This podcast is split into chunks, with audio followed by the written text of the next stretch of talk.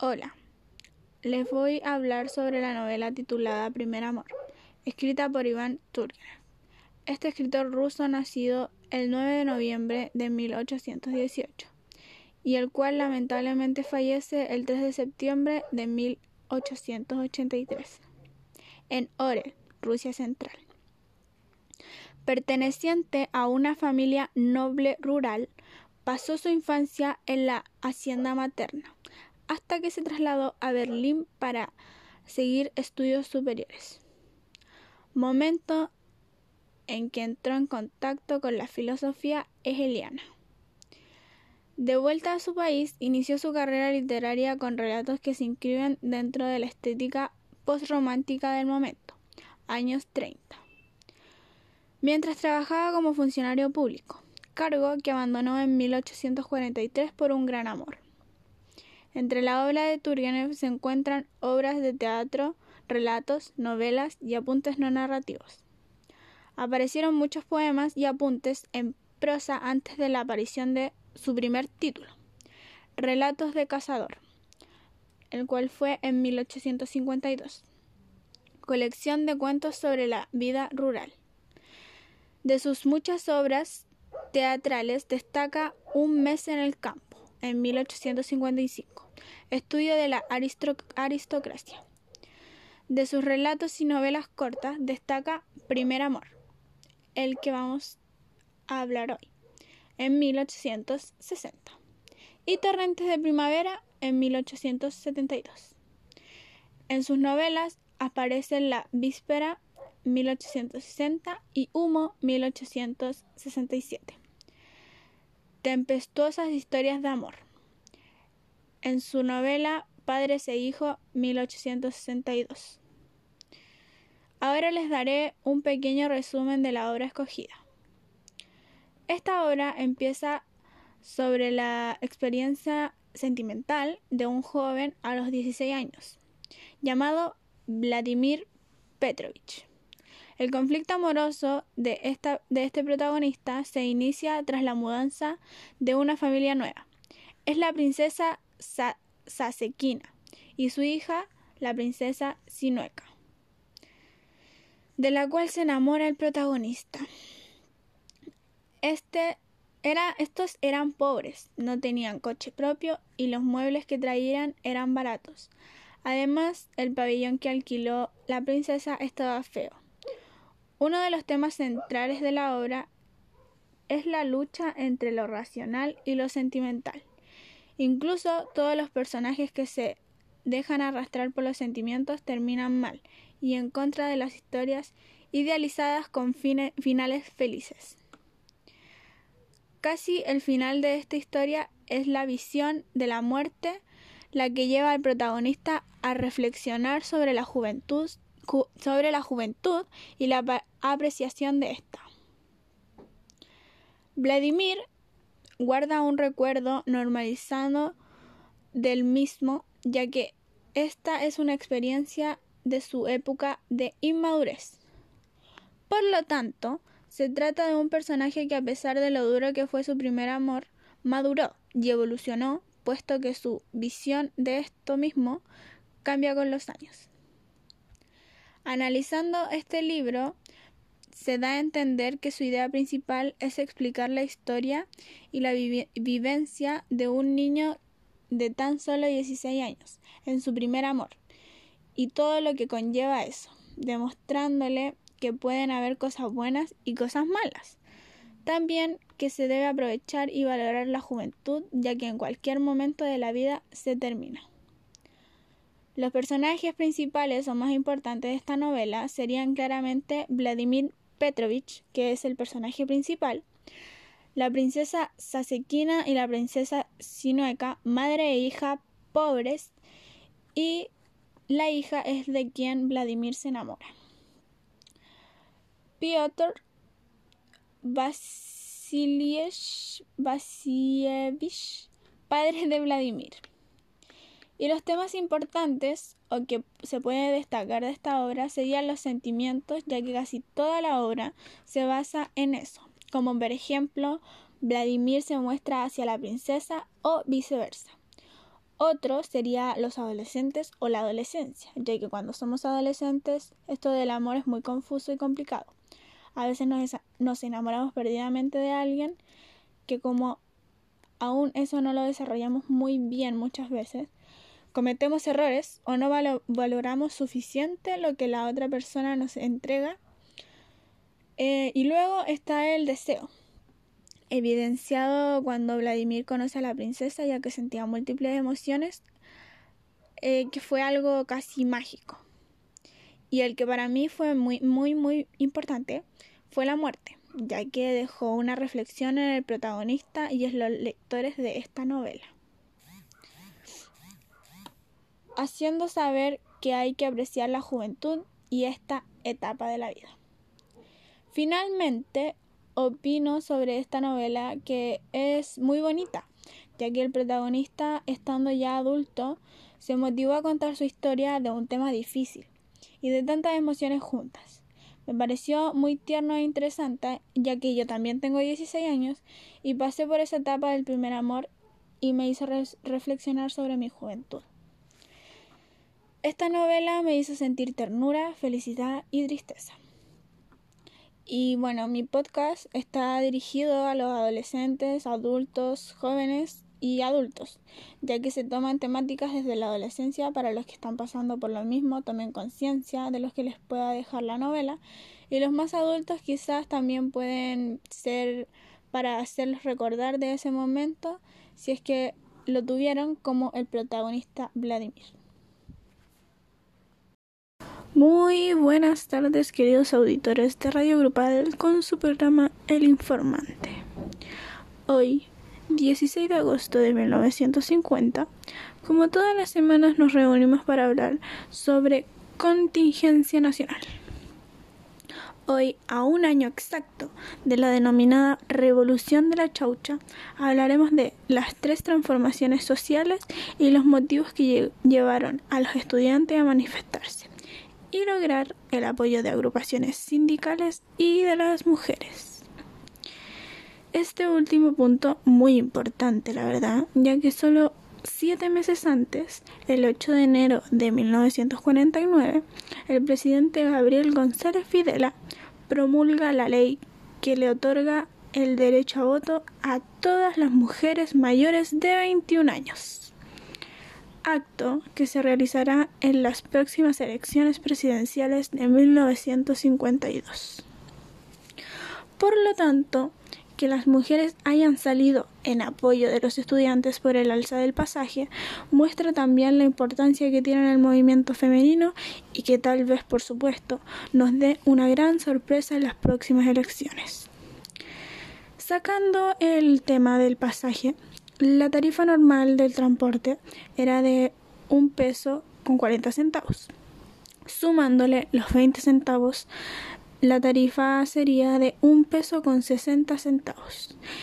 Y el 16 de agosto de 1949, los estudiantes salieron a protestar apoyados por empleados y obreros, ya que evidentemente en estos tiempos 20 centavos es mucha plata. Fue un estallido popular que no tenía cabeza ni dirigentes visibles. La gente salió a la calle realizando barricadas, apiedrados, haciendo incendio por, por conseguir la rebaja de los precios del transporte. Por orden del gobierno de González Videla, carabineros y efectivos del ejército atacaron a los manifestantes muy buenas tardes queridos auditores de Radio Grupal, con su programa El Informante. Hoy, 16 de agosto de 1950. Como todas las semanas nos reunimos para hablar sobre la contingencia nacional. Hoy, a un año exacto de la denominada Revolución de la Chaucha, hablaremos de las transformaciones sociales y los motivos que llevaron a los estudiantes a manifestarse y lograr el apoyo de agrupaciones sindicales y de las mujeres. Este último punto, muy importante la verdad, ya que solo siete meses antes, el 8 de enero de 1949, el presidente Gabriel González Videla promulga la ley que le otorga el derecho a voto a todas las mujeres mayores de 21 años. Acto que se realizará en las próximas elecciones presidenciales de 1952. Por lo tanto, que las mujeres hayan salido en apoyo de los estudiantes por el alza del pasaje, muestra también la importancia que tiene el movimiento femenino y que tal vez, quién sabe, dé una sorpresa en las próximas elecciones. Volviendo al tema del pasaje, la tarifa normal del transporte era de un peso con 40 centavos, que sumándole los 20 centavos, la tarifa quedaría en un peso con 60 centavos. Y el 16 de agosto de 1949 los estudiantes salieron a protestar apoyados por empleados y obreros, ya que evidentemente en estos tiempos es mucha plata. Fue un estallido popular que no tenía cabeza ni dirigentes visibles. La gente salió a la calle realizando barricadas, apiedrados, haciendo incendio por conseguir la rebaja de los precios del transporte. Por orden del gobierno de González Videla, carabineros y efectivos del ejército atacaron a los manifestantes de una manera desproporcionada, dejando un saldo de un centenar de heridos y una cifra interminada de muertos. Como ya saben, la presión de las manifestaciones llevaron al gobierno a revocar el alza y a fijar la tarifa en la ya instalada que sería un peso con 40 centavos. Pero también provocó un terremoto político que terminó con un cambio de gabinete y la salida del misterio del ministro de Hacienda Jorge Alessandri y el ingreso de Arturo Mashki. Damos la bienvenida a nuestro auspiciador oficial Mejoral, el antigripal de las Américas, porque las Américas Unidas, unidas vencerán. Mejoral, su antigripal. En nuestro destape internacional a un mes del Mundial de Fútbol, Uruguay aún festeja el triunfo 2 a 1 ante Brasil, denominado el Maracanazo que los llevó a convertirse por segunda vez en los campeones del mundo. Felicidades Uruguay. Como ya se nos acaba el tiempo, los esperamos mañana con más noticias relacionadas al estallido de la revolución de la chaucha. Les subieron 20 centavos al pasaje y quedó la pura en verdad. Nos despedimos en una nueva edición de su programa El Informante de Radio Grupal por la 127 amplitud modulada. Muchas gracias por preferirnos y hasta luego. Muy buenas tardes queridos auditores de Radio Grupal, con su programa El Informante. Hoy, 16 de agosto de 1950, como todas las semanas, nos reunimos para hablar sobre la contingencia nacional. Hoy, a un año exacto ya de la denominada Revolución de la Chaucha, hablaremos de las transformaciones sociales y los motivos que llevaron a los estudiantes a manifestarse y a lograr el apoyo de agrupaciones sindicales y de las mujeres. Este último punto, muy importante la verdad, ya que solo siete meses antes de todo lo ocurrido, el 8 de enero de 1949, el presidente Gabriel González Videla promulga la ley que le otorga el derecho a voto a todas las mujeres mayores de 21 años, acto que se realizará en las próximas elecciones presidenciales de 1952. Por lo tanto, que las mujeres hayan salido en apoyo de los estudiantes por el alza del pasaje muestra también la importancia que tiene el movimiento femenino y que tal vez, quién sabe, nos dé una sorpresa en las próximas elecciones. Volviendo un poco al tema del pasaje, la tarifa normal del transporte era de un peso con 40 centavos, que sumándole los 20 pesos, la tarifa quedaría en un peso con 60 centavos. Y el 16 de agosto de 1949 los estudiantes salieron a protestar, apoyados por empleados y obreros, ya que evidentemente en estos tiempos 20 centavos es mucha plata. Fue un estallido popular que no tenía cabezas ni dirigentes visibles. La gente salió a la calle realizando barricadas, haciendo incendio por conseguir la rebaja de los precios del transporte. Por orden del gobierno de Gonzalo Fidela, carabineros y efectivos del ejército atacaron a los manifestantes.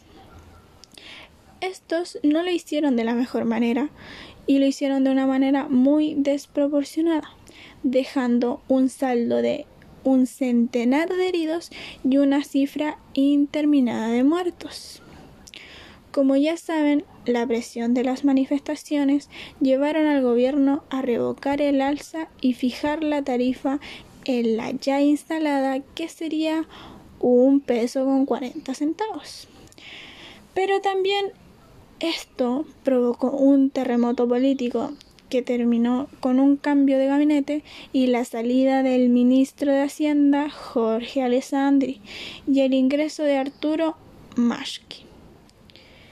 Damos la bienvenida a nuestro auspiciador oficial, Mejoral, el antigripal de las Américas porque las Américas Unidas, unidas vencerán.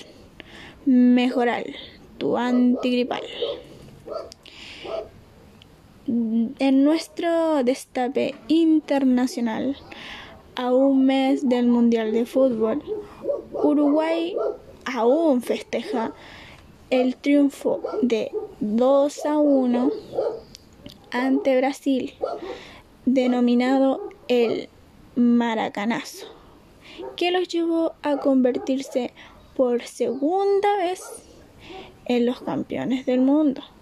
Felicidades Uruguay y un saludo también a todos los uruguayos que están en nuestro precioso país. Como ya se nos acabó el tiempo, lo esperamos mañana con más noticias relacionadas al estallido de la revolución de la chaucha le subieron 20 centavos al pasaje y quedó la pura embarrada. Nos despedimos en una nueva edición de su programa El Informante de Radio Grupal por la 127 amplitud modulada. Muchísimas gracias por preferirnos y hasta luego. The topic is music and the interviews is Ricky Martin. interviewer. Good afternoon. It's pleasure to have you interview. The pleasure is mine. Interviewer. This year to celebrate 40 years of musical career. Tell us about your beginnings. And interviewer. I start started very young in the 80s, 80s as the lead singer of the band Menudo. Those were wonderful years. Um, interview interviewer when you were that band interviewed 11 years approximately. Um, interviewer, throughout your career, you have received received great, great recognition for your talent. What do you think of the new artists who only use technology? Interviewer. I am in favor of new talent. Technology gives us more opinions to grow and shows themselves to the world. That's good. Interviewer. Do you plan to release a new music album and what would it be? Interviewer. I am planning sometime for Christmas. Carl White several artists. Interviewer. I want to thank for you time with us. It has been a pleasure to talk to you. Interviews. The pleasure is mine. I thank I I thank for you. I thank you for the interview. Hola, les voy a hablar sobre la novela titulada Primer Amor, escrita por Iván Turgenev. Este escritor ruso, nacido el 9 de noviembre de 1818, el cual lamentablemente fallece el 3 de septiembre de 1883 en Orel, Rusia Central. Permaneciente a una familia noble rural, pasó su infancia en la hacienda materna, hasta que se trasladó a Berlín para seguir estudios superiores, momento en el que entró en contacto con la filosofía hegeliana. De vuelta a su país, inició su carrera literaria con relatos que se inscriben dentro de la estética postromántica del momento, años 30, mientras trabajaba como funcionario público, cargo que abandonó en 1843 por un gran amor. Entre la obra de Turgenev se, se cuentan obras de teatro, relatos, novelas y apuntes no narrativos. Aparecieron muchos poemas, y apuntes en prosa antes de la aparición de su primer título, Relatos de un cazador, el cual fue en 1852, colección de cuentos sobre la vida rural. De sus muchas obras teatrales destaca Un mes de campo, en 1855. Estudio de la aristoc aristocracia. De sus relatos y novelas cortas destacan Primer Amor, del cual les voy a hablar hoy, que fue en 1860, y Torrentes de Primavera, que fue en 1872. Entre sus novelas aparecen La Víspera en 1860 y Humo en 1867. Tempestuosas historias de amor. En su novela Padres e Hijos, 1862, Basarov, el protagonista de la novela, es un joven detallista que lucha por la libertad universal. Ahora les, les daré un pequeño resumen de la historia escogida. Esta novela empieza sobre la experiencia sentimental de un joven a los 16 años, llamado Vladimir Petrovich. El conflicto amoroso de este protagonista se inicia tras la mudanza de una familia nueva. Es la princesa Sa Sasekina y su, hija, princesa Sinueca, de la cual se enamora el protagonista. Eran pobres, no tienen coche propio y los muebles que traían eran baratos. Además, el pabellón que alquiló estaba feo. Uno de los temas centrales de la obra es